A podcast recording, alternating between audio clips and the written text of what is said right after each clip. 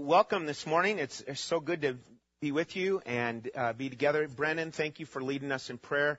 Um, kind of a, a sombering, uh, sobering kind of a thought to consider since 1973. My goodness. Uh, okay, well, uh, here we go. You ready? Open your Bibles to 1 Timothy. 1 Timothy. And uh, we're going to start with this letter, and uh, I would suggest to you and present to you it's all about your church, Jesus. And here's a letter to Timothy from the Apostle Paul.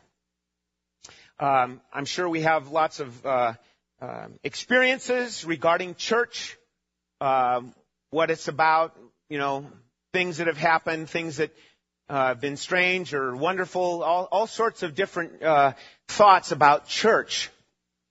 And we come together here this morning, starting this series. This is the first message in this series, really, that we're going to uh, look at it in a brief way as we get started. Um, and so, it's about your church, Jesus. This is not um, some denominations church here. This is not some. Uh, this is not the elders' church. Um, this is not your church in that sense.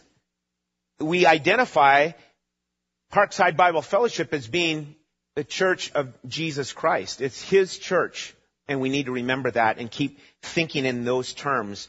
Uh, many times it's just associated with the person that's up here a lot. So um, you know, it's uh, so and so's church. Baloney. it's it, you know, it's not Woody's church. Um, all those things, you know, other famous preachers, uh, John, not that I'm one of them, I'm not suggesting that. Please don't go there. Don't come up to me afterwards and connect that at all. But like, you know, John Piper or, um, you know, other famous uh, preachers, uh, Chuck Swindoll, it's their church. No. Jesus Christ, His church. Okay? So, what I want to do is, I, have presented this to you in the outline, so it's in your bulletin you'd uh, like to follow along. This is one of hundreds, probably, of outlines that you could look at and consider tracking along with this little letter but here's one outline, an overview of 1 Timothy. It's simple, it's clear. Number one, sound doctrine related to the true gospel message. That's chapter one. Chapter two, number two, sound doctrine in the church. That's what Paul writes to Timothy about. Here's sound doctrine in the church, and sub uh, points there. Chapter two is in church practice. Sound doctrine in church practice. There's chapter 2. Chapter 3 could be summarized as um, sound doctrine in church leadership and purpose for chapter 3. Point number 3, sound doctrine for church leadership. Chapters 4, 5, and 6. So, um, chapter 4 would be summarized as preserving uh, pastors or keeping pastors from apostasy. And also, uh, chapter 5 and 6, again, summarized, could be promoting practical pastoral wisdom. Okay? Now, some at this point might just kind of check out. Because you heard me say pastor or pastoral. And it's like 1 Timothy is all about pastors, so I don't really count. Wrong assumption. Don't go there. Why? Who's, who's the recipient of the letter? Timothy. Was Timothy, uh, yeah, he was put into uh, leadership at the church at Ephesus. And that's what Paul's writing about. Here, remember this, remember this, and that's what we just kind of went through. Here's an overview of the letter of 1 Timothy. But Timothy, how did he start? As a servant, right? Serving Lord. Just wanted to serve the Lord. So some, somehow, people in our day and age, we put, oh, oh Paul, obviously, he, Paul's untouchable. He, you know, we can't touch him. Well, Timothy is kind of next in line. Well, maybe we can get closer to where Timothy's at. Oh, wait a minute. That's the wrong kind of thinking. We need to understand that if we are saved, last week, if we're saved, we're what? Put into service. That's the idea of being saved, being a believer, being a Christian. You come to salvation, come to the point of salvation, you're, you're saved to serve. You're saved to serve. Whether you're young or old. There's no age requirement saying, well, so and so can't make it because they're only 10 years old. Well, yes, they're 10 years old, but, you know, maybe there's a way in which they can serve. All that. You know, growing up in the faith is what it's about. So don't, in a sense, check out because, oh, this is just for pastors. No, that's not one of your options here, okay? So, that's the overview of 1 Timothy. So remember, before we move on to the theme, remember, without sound doctrine, there's no true fellowship. And consequently, there's really no church. Okay? Sound doctrine is critical for us. And that's why it's important that we understand, you know, here are some churches in our country that are, you know, going off to more of a, an entertainment type of mentality. You sit there and you get entertained by, you know, the latest whatever. And I'm not saying that God can't work through that. I'm just saying that God gave a, a blueprint for His church. Alright? And we need to be tracking with the blueprint for his church more than the latest fad. Okay? That's very important, very fundamental. Okay? So, here's um, two options, if you will, for the theme, just to touch on the theme of 1 Timothy. Number one, it's from Warren Wiersbe. Many of you are familiar with Warren Wiersbe's uh, teaching and commentaries. Number one, how to manage the ministry of the local church. Simply put, how to manage the ministry of the local church. Um, it's about order in the local church. First Timothy. Here's order. Here's uh, the way Timothy, as a leader, is, is to manage, if you will, for the shepherd. Timothy being the under shepherd. Okay? Or secondly, this from the ESV Study Bible. I, I find it very interesting, where it says, number two, under the theme, the gospel leads to practical, visible change in the lives of those who believe. And I would add, and in the, in those who lead the church.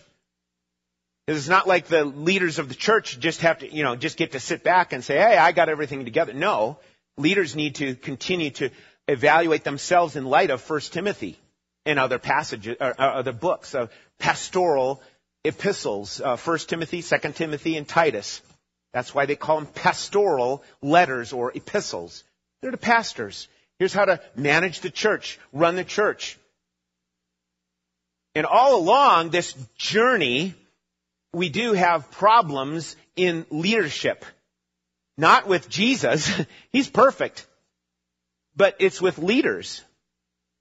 We are limited. We are uh, we, you know, it, it, there, there can be the signs of pride and arrogance. All sorts of things pop up when people are involved. right? So, that includes leadership. God help us. I appreciate, you know, someone saying, hey, you know, I've been really praying for um, the elders. That's good. And when people say, oh, we need to pray for the church, yes, let's do that. I'm all for that. There's no implication behind it saying, oh, something's really messed up. Well, if you really want to know, yeah, there's all sorts of problems in life, right? And so the more we are locked into, here's the blueprint, and understand where it's going, you know, the more we can just pull together then. Really a, a cool uh, word picture, pulling together. You know, if we're on the bottom deck of the boat, we're all servants, right? pulling at the oars, all at the same motion. And not uh, taking your oar and, you know, whipping it and bashing somebody on the head because you're upset with them. No, pulling together.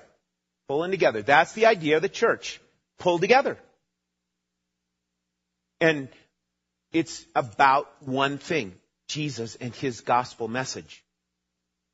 Okay. So, through this letter, we will see that Paul gave Timothy encouragement regarding his pastoral duties, and he affirmed the truths that are essential to preserve health in the church. To preserve health in his church, Christ's church. However, in our generation, and I mean baby boomers, in our generation, what has happened to the church? We've undergone some remodeling, if you will, by leaders, not by Jesus, but by leaders that think, here again, here's this new fad that we gotta pull in. Here's a new idea.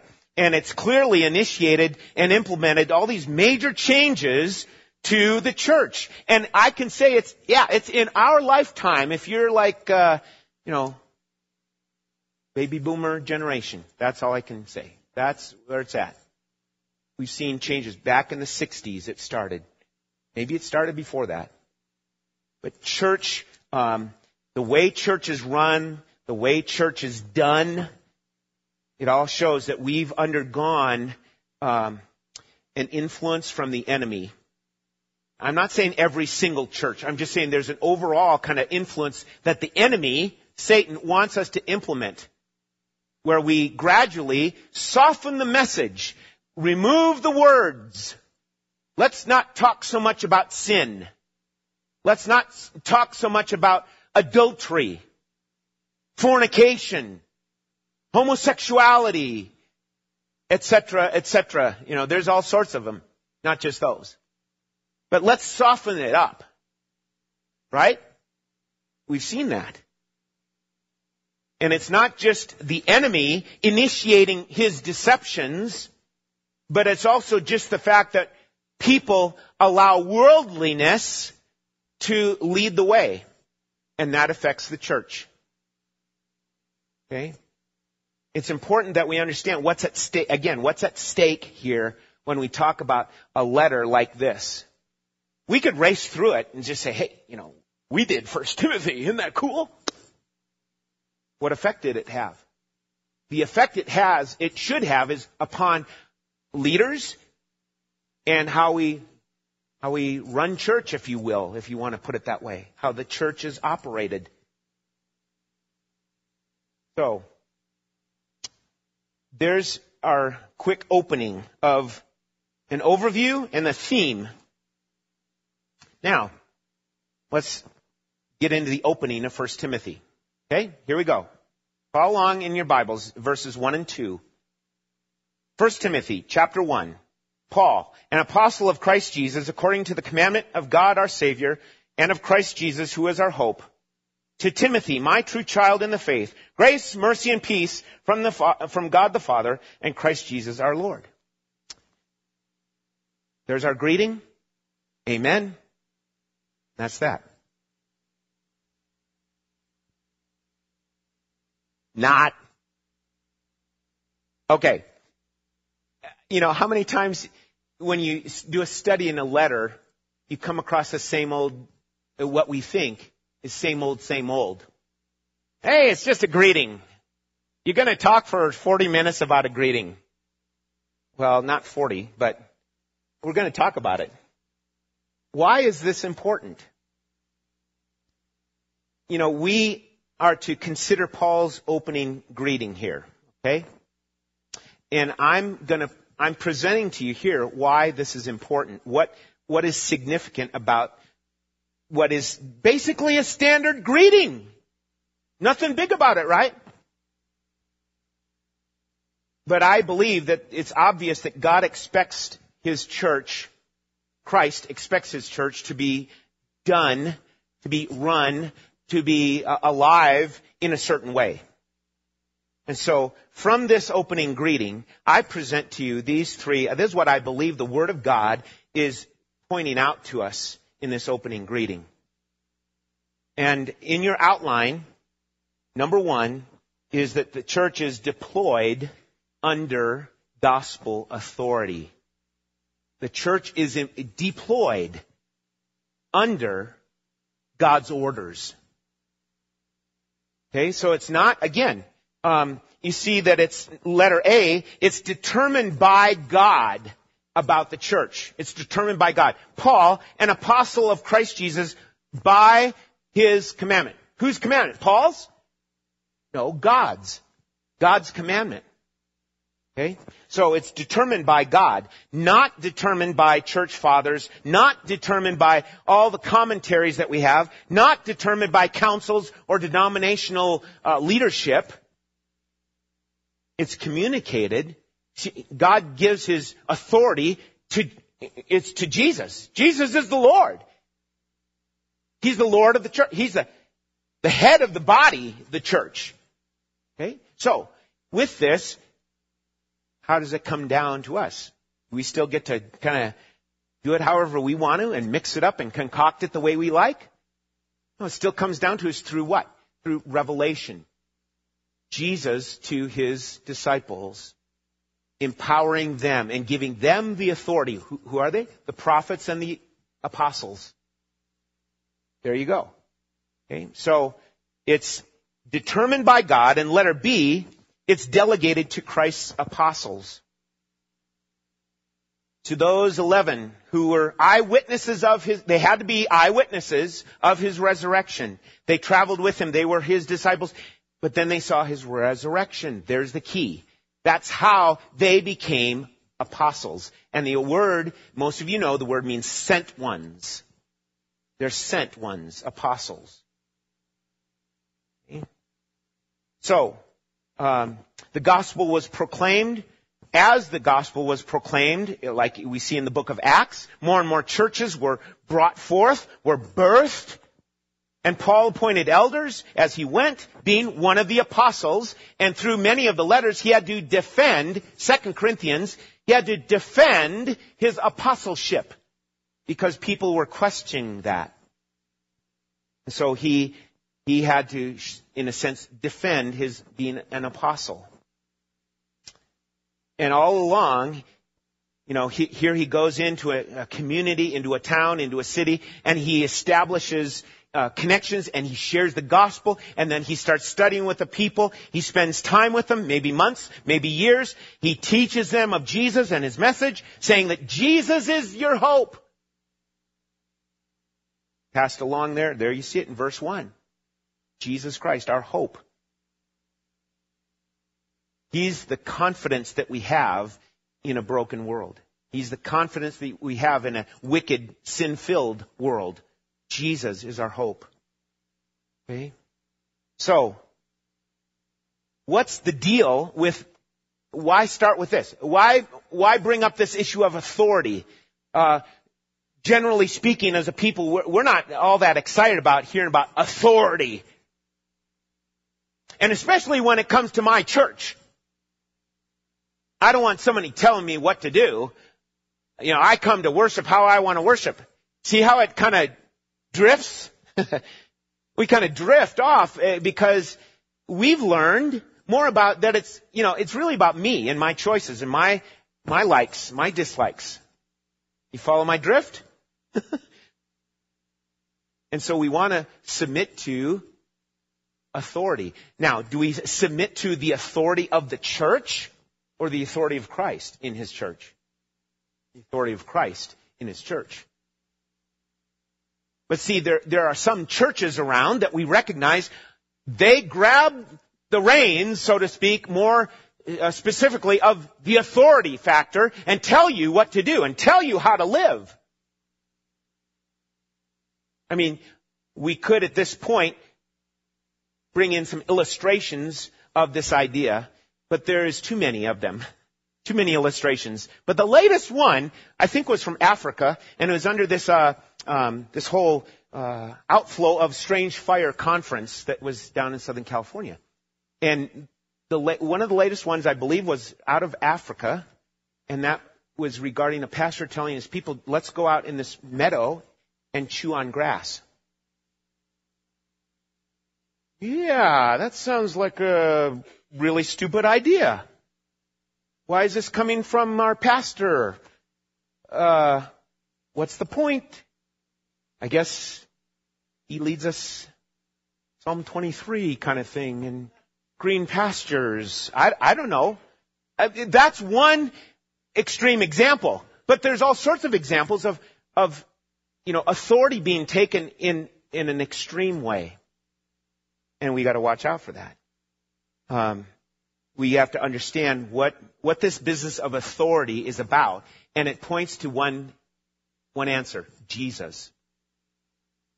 Matthew 28. All authority has been given unto me. Right? All authority. He didn't say just with the Jews or just a, just for this time being. No. It's all authority has been given unto me under heaven and earth. What does that tell you? And how do we respond to things about church and about our relationship with Jesus? We need to understand this business of the church being deployed with gospel authority brings about a sure foundation. A sure foundation, not a slippery one. Not a sinking sand one, but a sure foundation of how church ought to go. And with that, it points to the lordship of Jesus. The lordship of Jesus. And we uh, have to keep asking ourselves, how am I doing in that regard, Lord? Help me in submitting to your, your rule, your, your being the king, your being the Lord of my life. And how do we, you know, then pass that on to our, our children and our, our loved ones and our friends that want to connect and talk about the gospel?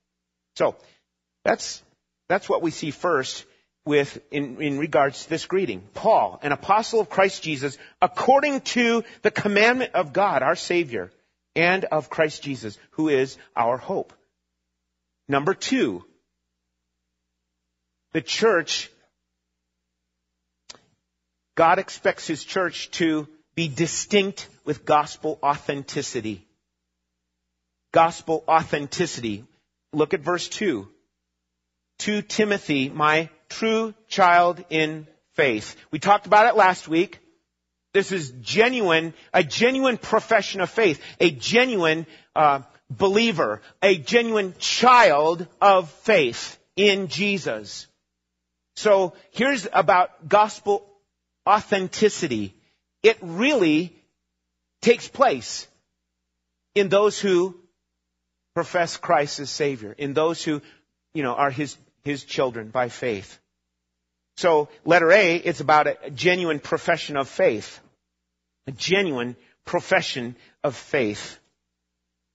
And I'd like to read to you, if you want to just mark it down, I'm going to read it. Um, it's 1 John chapter 2, verses 4 through 6.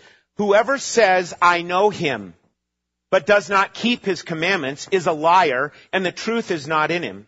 But whoever keeps his word, in him truly the love of God is perfected or matured. By this we may know that we are in him. Here's the test. We know that we are in him. Whoever says he abides in him or says, I'm a Christian, he abides in him, ought to walk in the same way in which he walked. Again, I've said this time and time again. It's not about perfection with this verse. It's about direction in your life. Because we all sin, we all stumble. You get back up, confess the sin, and keep walking to more and more Christ likeness in your life. Okay? And recognize the full and finished work that Jesus accomplished on your behalf. He did it. Now, live for Him, walk in Him. Accept what He's done for you. Identify yourself as a child of God. If you are such. Identify yourself in that on a regular basis. I'm a child of God. I'm not going to say that. I'm not going to think that. I'm not going to do that. I'm a child of God. Stand in that. And you're standing on firm foundation when it's about Christ and His righteousness, not about you and your good looks or your good upbringing or whatever. No, it's about standing in Christ's righteousness. So, it, it means it brings forth a true, a genuine profession of faith. Then letter B, not just a profession of faith, I see something deeper here, and that is it brings about a genuine pattern to follow. Parents have children, typically speaking. Parents have children. So what's the point here? Paul could say, here's my, what? Here's my child in faith. And so it comes down through all the years, all the time, all the centuries and years to you and me. Do I have a child by faith in, in Christ? Do I have a spiritual child? And that's something, again, we kind of think, oh, well, that's just for the really professionals. That's for guys like Paul and Timothy. No, it's, it, as you study the Word of God, it's designed for you and I. You and I. To birth spiritual children. How are you going to do that? And again, a lot of doubts and uh, walls get built up here. Uh, I, I, I, and you stumble with an explanation. It comes down to you loving the Lord Jesus Christ. You knowing His message more and more and more. You wanting to share that with others. Why? Because that's what you love. That's what you love. Share that then. Be ready with that. No, you might not save all of Fallon with your testimony. No, that's not the point. The point is be ready. Be overflowing with this. It's about Jesus. Did he change your life? Really? And that's, see, that's why he came. To bring about transformation in you and me. Not just a, another, as I've said before, not just another little patch that we add to our shirts. No, this is life change. This is transformation. Okay? Gospel authenticity. That's what we see in verse 2. Timothy, my true child in the faith. Paul owned him in that sense. He, he was like, yeah, you're mine. And here's, here's how we want to keep it going. Pass it along. Pass the gospel message along. In love, in your life and in through your mouth, through your lips, through your conversation. Pass it along. Maybe God will bring about a Timothy in your life. Pray for that, right? So, gospel authenticity, genuine profession of faith, genuine pattern to follow. Now, number three, number three is that the church is designed for gospel assimilation. Don't get over whatever with the word. Just take it. Gospel assimilation. It's taking something and basically consuming it and digesting it and having it affect your life. Like a good steak, a good dinner, or whatever. You know, you take it and you feel, ooh, I feel good after that. Right? Or a, a nice big glass of ice water after a hot, hot day. Oh boy, that feels good. So here's the gospel that we take, that we say we believe in, and we have it soak through, saturate. Okay, and the idea is found in his greeting. He's just saying his greeting. Hey, um, Timothy, you're my true child in faith. Uh, grace, mercy, and peace be unto you. That's where I get gospel assimilation. He could have just said, hey, howdy, or whatever we want to say in a greeting. How you doing? No. He, he's, Paul has had the gospel just soaked through him in thinking and everything, and so he, he can't help but say, grace, mercy, and peace be unto you. What is grace? Oh, you know that. I don't have to explain that. Do I? It's a divine gift. A divine gift at, given at great cost to Jesus that we never earned or never merited. We never deserved it. What is mercy? Mercy is that which God withholds. He's withheld His just punishment from us that we definitely deserved. That's mercy. He withholds His judgment against us. And what did He do? He, He's a just God, so he had to punish someone. He punished Jesus with the judgment, with the wrath of God. That's where the judgment fell. That's why you and I, if, if we're true believers, that's why we can say, I'm forgiven. I'm pardoned. Hallelujah! Christ is all I need. Yeah? Okay? And so the idea is that we focus more and more on the gospel and the person of the gospel, Jesus. Okay? And peace. He adds peace in. What is that? Peace is not just, you know, the old 60s, hey, brother, peace. It's because here's the result of God's grace and mercy. Here's the result. I now have peace with the Father. He's no longer, I'm no longer at enmity with Him that I have to go scurry and hide. No, He's my Father. Why? Because Jesus came and shed His blood on the cross for peace. Reconciliation. What an amazing God. What an amazing salvation. If you are not a believer, you are at enmity with God. He's, you're an enemy of God.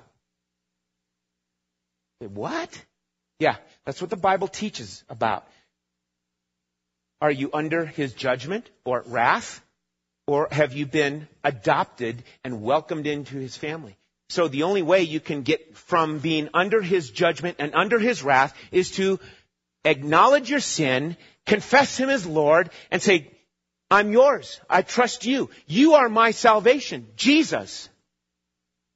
And put your faith in Jesus Christ. Thus you'll have peace with God. Romans 5:1. Therefore we, since we have been justified by faith, we have peace with God through our Lord Jesus Christ. Also, mark it down if you're taking notes. Ephesians chapter 2, verses 12 through 14. But now in Christ Jesus, you who were once far off have been brought near by the blood of Christ, for he himself is our peace. And then Colossians 1, 19 through 20. We won't read it, but that's another reference about the peace of God. So here's this, here's what's been um, consumed and now translated back out of gospel, uh, we'd call it gospel fluency. Do you have that language? I'm not talking about Christianese, where you can throw out words like sanctification, justification. I'm not talking that. But the gospel needs to be fluent from our lives. And thus, just in a simple greeting, here's what Paul does. Grace and peace and mercy be unto you. That's what I want to do in my life. That's what I want to encourage you about, is have, not just know about the gospel and say, yeah, the, he's Lord and be under his authority, but have, here's gospel authenticity and now gospel assimilation where it, it just soaks through. And that's the idea of letter A, to permeate our minds to permeate our minds and our thoughts, to think it over, to dwell on the gospel, to meditate on it. And then letter B, to basically, it, to translate it. It's like you're looking at a, at, I don't know, I mean, I, I remember in college looking at Greek for the first time, and it's like, yeah, that's why they say it's Greek to me. There you go. And so the gospel Listen, the gospel can tend to be Greek to people. They don't get it. They think it's about them. They think it's about their good works. But you and I can be gospel interpreters, gospel translators. And so we need to dwell on this and meditate on it.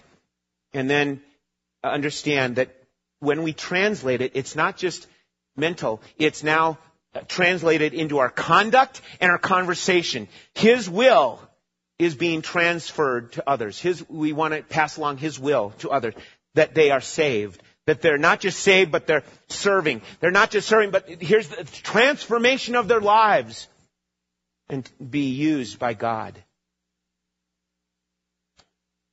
I want to be an instrument in God's hands. I might not be the first trumpet blaring out the the Calvary call, but I want to be an instrument in God's hands. I hope you do too, my friend.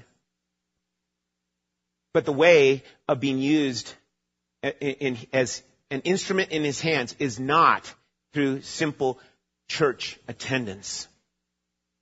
You have to get into the Word of God, learn it, and grow in the things of God's Word, and let it seep through all things. And here is what it has ha- here's what's happened with Paul. He's, he just can't help it. Even in a silly little simple greeting, he lets the gospel pour forth. What is it going to be in your life? I need to get over um, myself and my my stuff in life and my agenda, and so do you. And we need to let Christ shine through us. But that's not just going to happen by itself. You and I need to get transformed by the, the Word of God and the Spirit of God working in you. Okay? So, here's where we start. We're starting in this study. It's about the gospel and sound doctrine. Okay?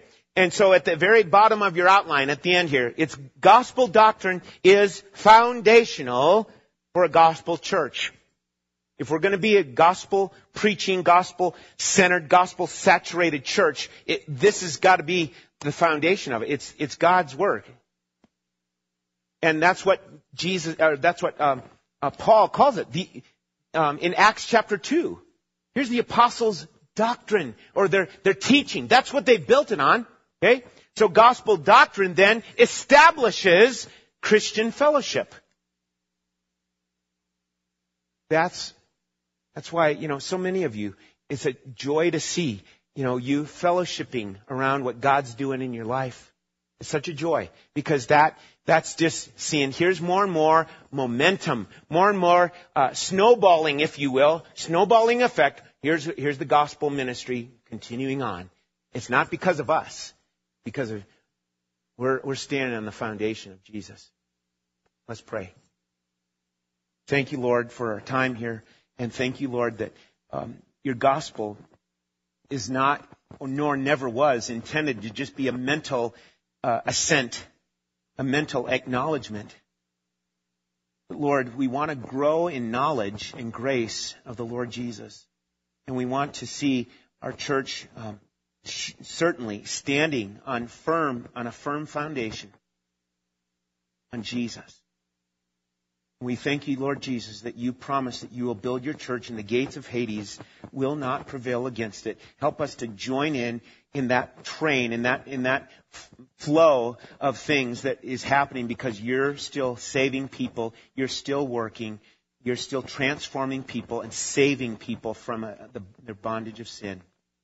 And Lord, may our lives show that we are just um, continually looking to you, continually praising you. Thank you for this day. What a, what a great God you are. How good you are to us. And we praise you. In Christ's name. Amen.